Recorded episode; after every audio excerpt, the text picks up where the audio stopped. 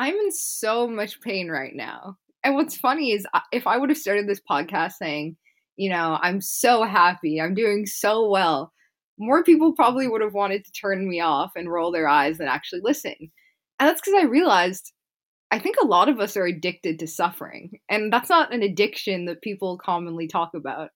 And I'll kind of explain what I mean by this, but I had a couple revelations on this walk I was going on. And I realized yesterday was the last time I actually read a book. this makes me sound like such an intellectual. Um, since high school, when those whole like Fahrenheit 451, The Giver, those mandatory reads like we had to do for school. But it's a book which is pretty well known. It's called The Four Agreements. And there was a really great like point in the book where the author was talking about there's a smoke and mirror in our in all of our realities. So there's who we really are, and then there's who we think we are. And I actually a couple weeks ago went to hot yoga, and at the end of our session, the yoga teacher read out this quote, and it's stuck in my mind ever since. And she said, "Who were you? Do you even remember who you were before the world told you who you should be?" And I started to think about it. I mean, I just quit my job. I've had a lot of failed relationships, whether that be friendships or romantic relationships or even some issues here and there with family. But despite that, I thought I was still pretty lucky because, you know, I have good friends in my life. I have, you know, good connections. I'm relatively happy. I'm not miserable. So I was like, yeah, like let's just keep thinking about the positives and let's not actually do the digging, right? Because you all know what I mean by this. It's so easy to have a problem and then you're just so busy, or you know that if you really have to unpack that problem, it's going to weigh you down and it's going to take time. So what we do is we brush it off. Normally, I'm pretty good with doing the inner work, but this time it's been so, so difficult because I realized I don't know who I am right? And a lot of people come to this point where they're like, who am I? Like, I want to find a purpose. Then you buy all these self help books. Um, and you have this like huge existential crisis where you're asking people. Like, I've literally over the past year probably asked everyone I've encountered who would listen, ooh, like, what job do you think I'd be good at? Like, what do you see me doing as a career? What kind of like vibes do I give you? Right. And it's just like, that clearly didn't get me anywhere. Um, and I think before we think about what we are, we have to kind of strip away what we're not. And I'll give you an example. Um, so I don't know if I really like the hip hop culture. I thought I did, and recently I became friends with someone who absolutely loved it. But then when I was listening to music and hearing him talk, I was like, hmm, like, do I really like hip hop? Or did I just love wearing baggy clothes as a kid and I love to dance to music with good beats? And then I just saw that a lot of people who liked that also liked the hip hop culture. So then I just identified with it and I found other people who liked it. I'm like, yes, this is this is my crew, right? And we have so many of these identities, whether it's, you know, I'm an athlete, I like sports. And I'm not saying that these things are all false. But what I'm saying is you really need to make a distinction about what you actually like to do or whether you're just creating an identity in order to fit in with other people. And it happens all the time. Like when you think about social norms or groups, or kind of the best example I can give is when you go into university or when you go into a new school for the first time, you see the friend groups that you make in the first week. They typically don't last, right? Because everyone just wants to be part of a community, part of a group. It's almost human nature. And then slowly they start to like make friends with people that they actually have something in common with. And I've been realizing I'm meeting so many people and it's like these friendships aren't really lasting or I'm finding out things I don't like about them or they're finding things they don't like about me. And I realize it has nothing at all to do with them. It has nothing to do with me not trusting them. It's me not trusting or knowing myself.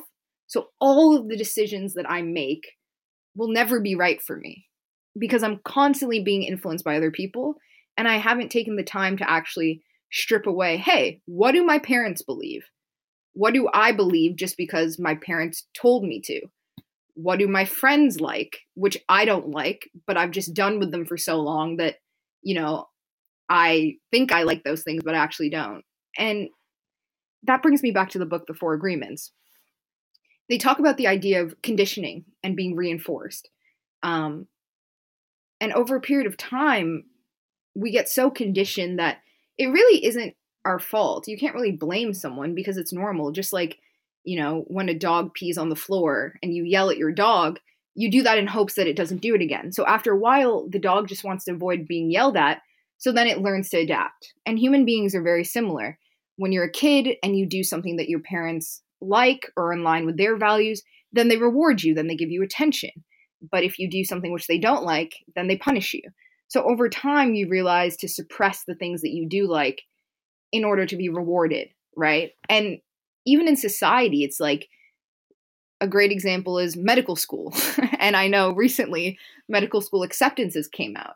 And even though I have friends who I know really genuinely seem like they wanted to be doctors, there are other people I talk to who, and these are all assumptions, I can't actually know, but it seemed though that they knew that identifying with this career would give them that sense of reward, that same reward and the feeling of validation, which, you know, we all wanted as children.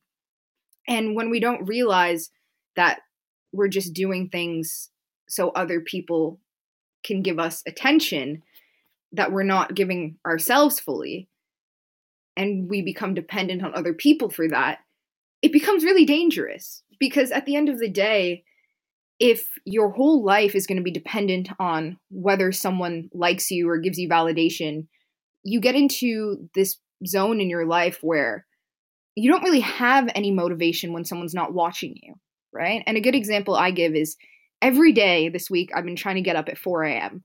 And no one is up in my house at 4 a.m. to say, Good job, Heleena. We're so proud of you, right? They're fast asleep.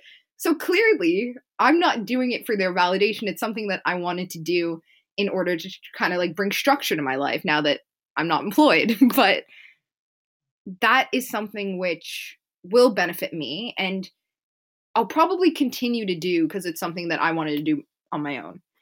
Um, so thinking about all of the things that I've done just because I wanted validation or attention, even though I thought they were things I wanted to do, I've been shocked that probably 99%, maybe 97, 97, 98, it's still bad, but the things that I'm doing are not because I actually like them. And what's funny is the things that I actually like and I want to do, I've put on the back burner for so long. A great example is this podcast because it's not something that I'm going to start and people are going to necessarily be like, wow, like we're so proud of you. Like podcasting, yeah, you're going to be a millionaire in five days. But it's something that feels right to me. Like when you learn, you should teach. And when you get, you should give. And I feel like I've learned most of what I've learned from conversations with other people. And that's why I think a podcast is such an interesting idea we get so distracted by the superficial image of things that we actually forget the true deeper meaning of them and not there's so many visual medias out there right you have instagram you have snapchat and while that's good i find it distracting right it's distracting from the actual content and good content is hard to come around these days um i'm my friend and i are a fan of like shane dawson's content and it was so funny how like anytime his video comes out we're just like oh my god yeah like we watch it the moment it comes out because all the other content you see for the most part are just like my boyfriend cheated on me prank, right? Or things like that, which sure, I mean, it gets your attention, but do you actually leave that feeling more inspired? Do you leave that feeling like, okay, this is something to think about? I feel challenged. I think change is so important, especially where I am right now.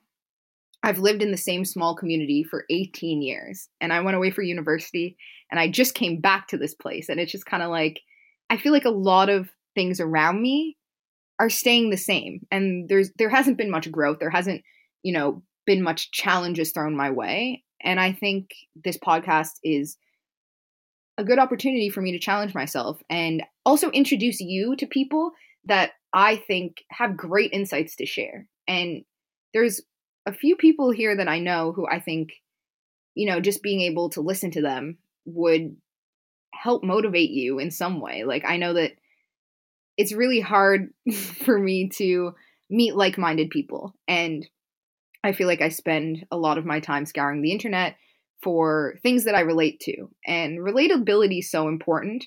But what I realize that it comes from all walks of life, right? So I really don't want to narrow this down to one demographic and I don't want to narrow it down to one theme because the people I've met are all different types of ages, all different types of races or socioeconomic like levels. And I think that's important. Diversity is important. So that being said, I don't really know how to start a podcast episode. And this probably was all over the place, but you know, I'm going to get better and with time, hopefully. But yeah, so those are just my thoughts of thoughts of the day.